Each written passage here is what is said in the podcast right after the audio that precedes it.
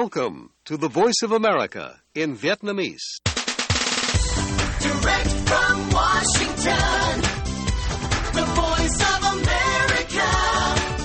VOA. Đây là chương trình podcast của Đài Tiếng Nói Hoa Kỳ VOA từ thủ đô Washington, thứ hai ngày mùng 2 tháng 10 năm 2023.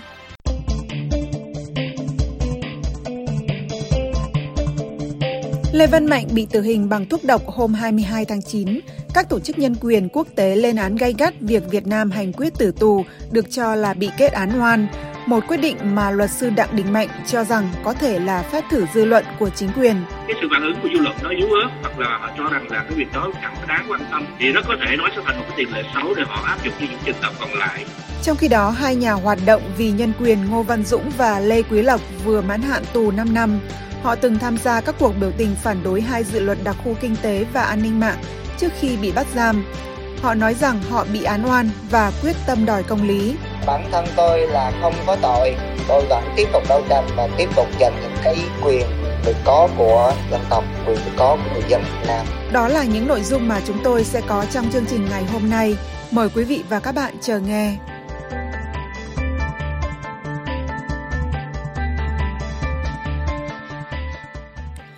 Các tổ chức nhân quyền quốc tế lên án gay gắt việc Việt Nam hành quyết tử tù được cho là bị kết án oan Lê Văn Mạnh, một quyết định mà luật sư cho rằng có thể là phép thử dư luận của chính quyền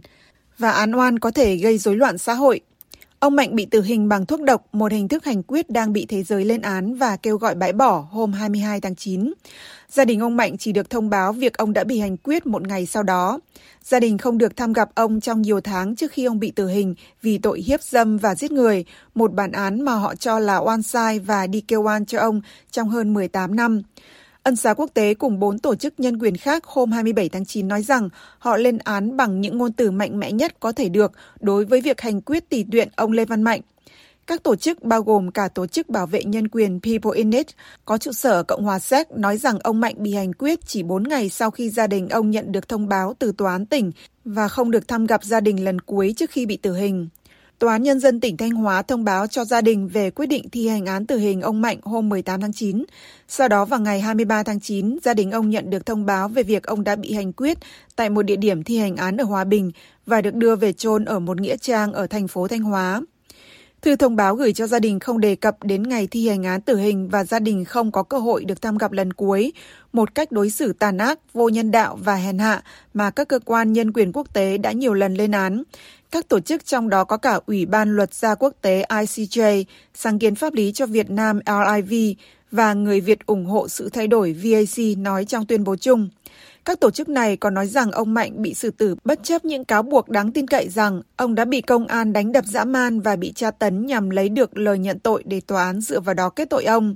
Hồ sơ chính thức của vụ án được truyền thông trong nước trích dẫn nói rằng nạn nhân Hoàng Thị Loan, lúc đó 14 tuổi, bị hiếp dâm rồi bị sát hại vào tháng 3 năm 2005. Sau đó khoảng một tháng, ông Mạnh, lúc đó 23 tuổi, bị bắt giam theo lệnh của Cảnh sát điều tra tỉnh Đồng Nai về một vụ việc hoàn toàn khác trước đó trong tháng.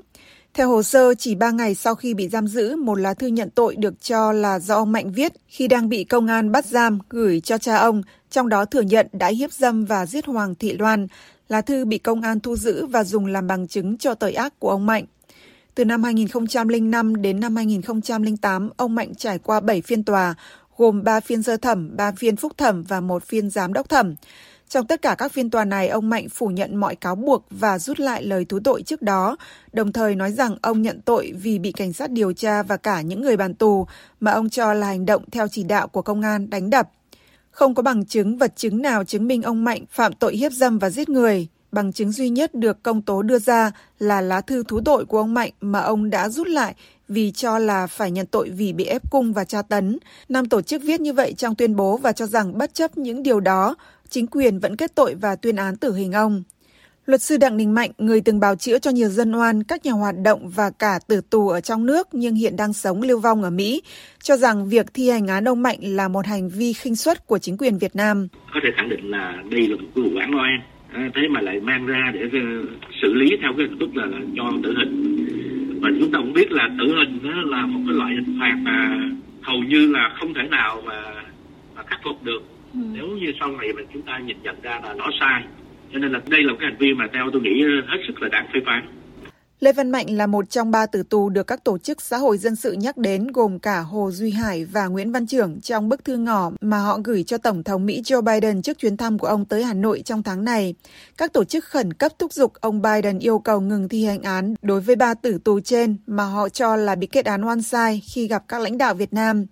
Theo luật sư Mạnh, việc Việt Nam đưa ông Mạnh ra hành quyết chỉ hơn một tuần sau chuyến thăm của Tổng thống Biden cho thấy Việt Nam không sợ bị chỉ trích về vấn đề nhân quyền vốn là một trụ cột trong chính sách ngoại giao quốc tế của chính quyền Biden. Cái hành vi của họ và cái việc làm của họ phải nói là hết sức là cả tiếp và có vẻ là như là bên phía chính quyền Việt Nam họ ý thức được về cái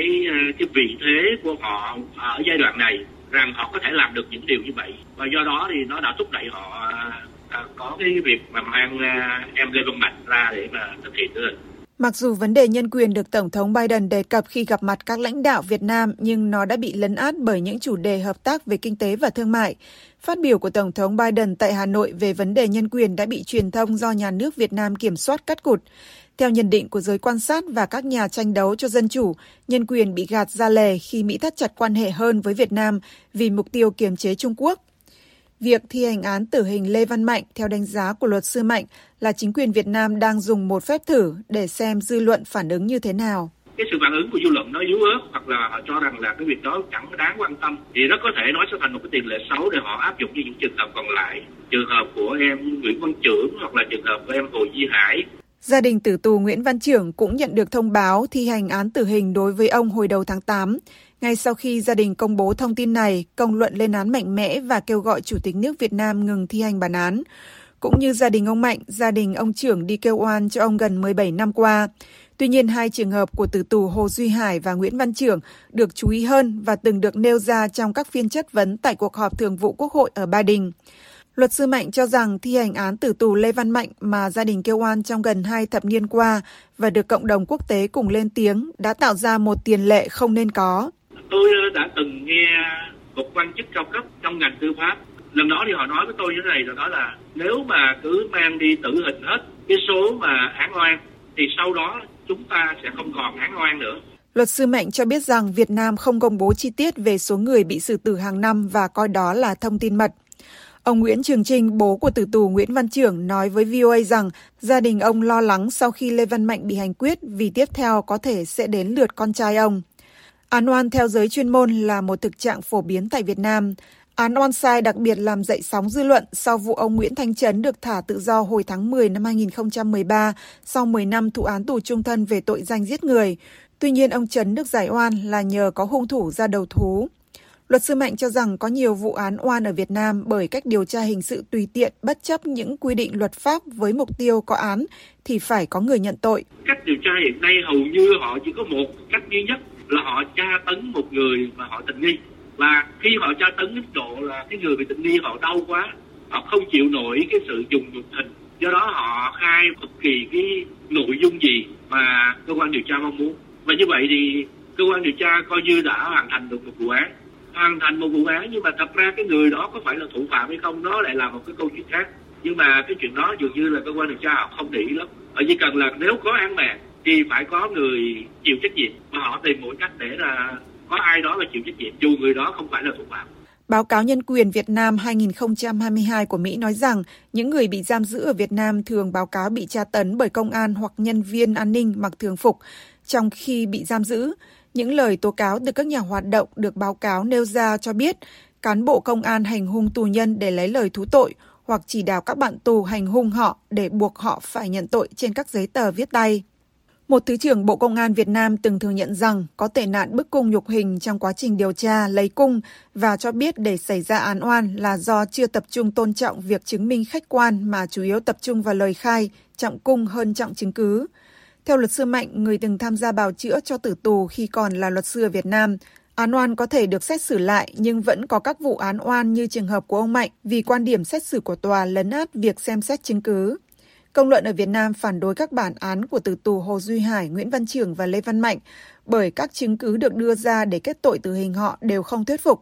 Nhưng theo luật sư Mạnh, đối với những vụ án được công chúng quan tâm như vậy, thẩm phán không xét xử theo quan điểm độc lập. họ sẽ xét xử theo cái chủ trương và theo yêu cầu chính trị và trong rất là nhiều trường hợp thì sẽ có can thiệp của ban nội chính ban nội chính chúng ta hiểu rằng là nó gồm những ờ, cơ quan tư pháp là gồm có tòa án viện kiểm sát và cơ quan điều tra. Thế thì cái ban nội chính này nó sẽ can thiệp vào hầu hết các vụ án và yêu cầu người thẩm phán phải xét xử theo quan điểm của ban nội chính. Và vì vậy cho nên là khi mà họ, người thẩm phán họ tuyên một bản án, thì bản án đó nó không phải là còn là tác phẩm của họ nữa, hoặc là quan điểm, hoặc là đánh giá của họ nữa, mà đó là quan điểm và đó là cái đánh giá của ban nội chính. Và chúng ta biết ban nội chính họ không phục vụ công lý, mà họ phục vụ những nhu cầu về chính trị do vậy cho nên những cái bản án được tuyên thì nó không nó không mang cái dáng dấp của công lý. Ông Trinh, người đã kêu oan cho Lê Văn Mạnh như đứa con tử tù thứ hai của ông, nói rằng ông không còn tin vào nền tư pháp Việt Nam nữa sau khi chính quyền hành quyết ông Mạnh. vì cái nền tư pháp Việt Nam nó bê bối bối nát rồi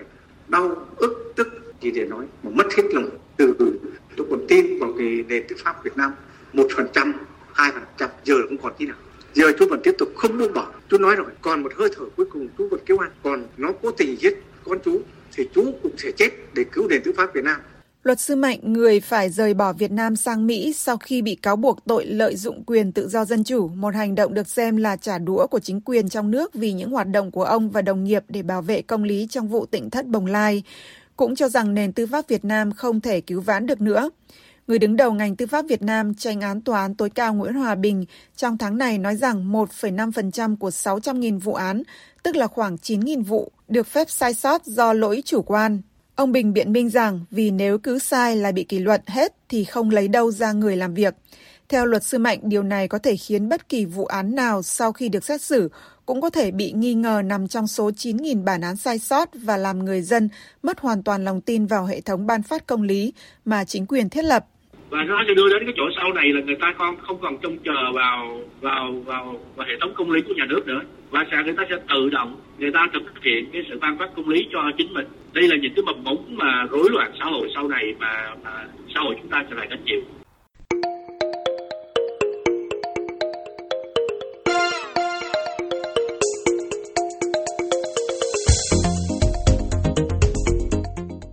Hai nhà hoạt động vì nhân quyền Ngô Văn Dũng và Lê Quý Lộc vừa mãn án 5 năm tù cho VOA biết rằng hai ông bị án oan và quyết tâm đòi công lý vì những việc hai ông làm không sai luật.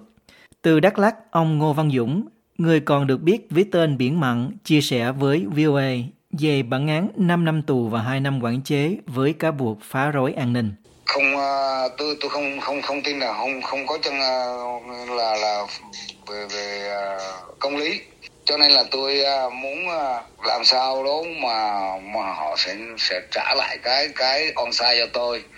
Từ Quảng Ngãi, ông Lê Quý Lộc, người vừa mãn án tù vào giữa tháng 9, chia sẻ ý kiến cá nhân của ông với VOA. bản thân tôi là không có tội. Bản án của chính quyền Việt Nam á, là chỉ dành để đàn áp những người đấu tranh cho nhân chủ và nhân quyền cho dân tộc Việt Nam mà thôi.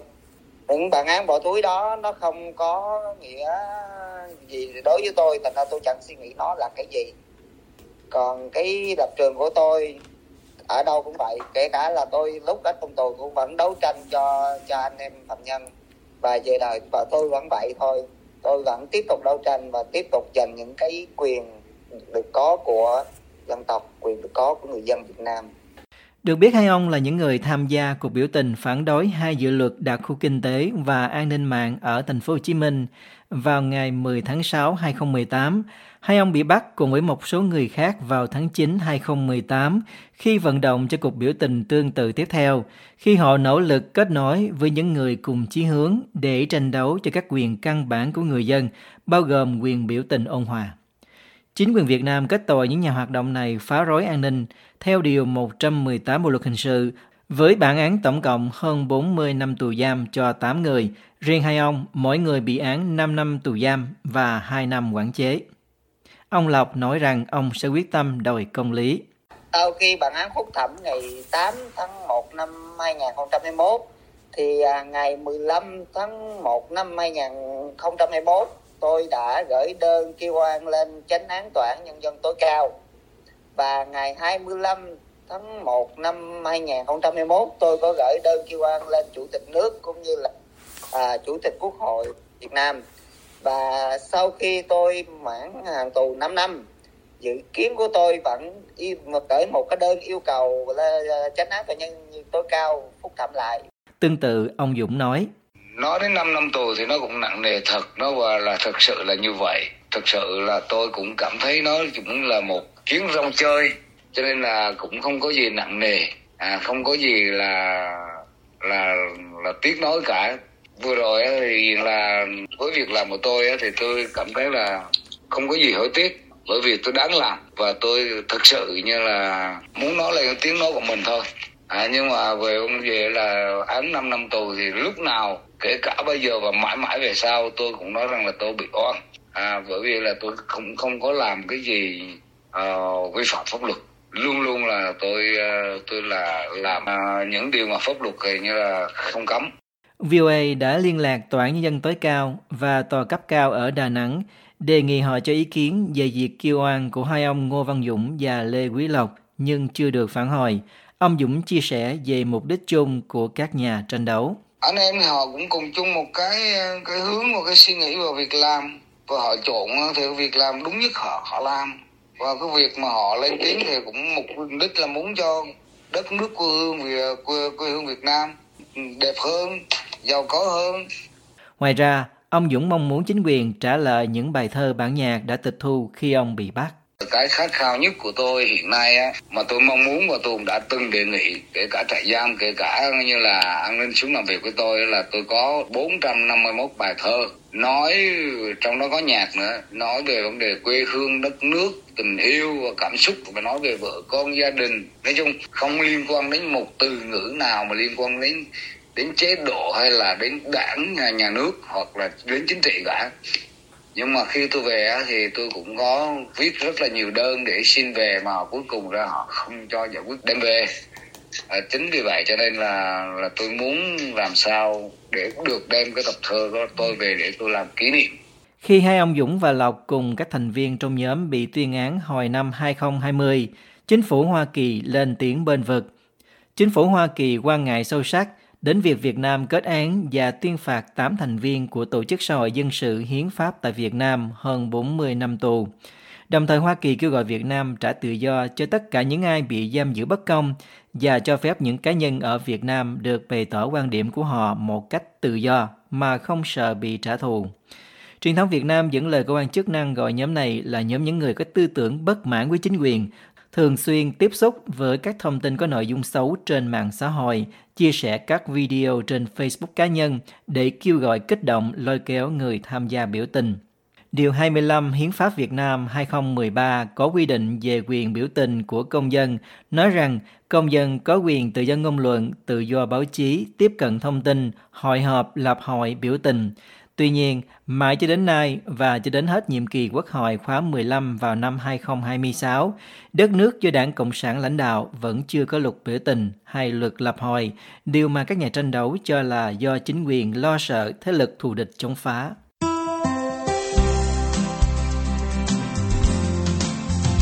Cảm ơn quý vị và các bạn đã lắng nghe chương trình Việt ngữ sáng giờ Việt Nam của Đài Tiếng Nói Hoa Kỳ VOA. Hãy theo dõi tin tức được cập nhật thường xuyên trên trang web của Ban Việt ngữ ở địa chỉ voa tiếng việt.com. Hẹn gặp lại quý vị và các bạn trong chương trình tiếp theo của chúng tôi trên podcast và trực tiếp trên trang web cũng như trang Facebook của VOA tiếng Việt.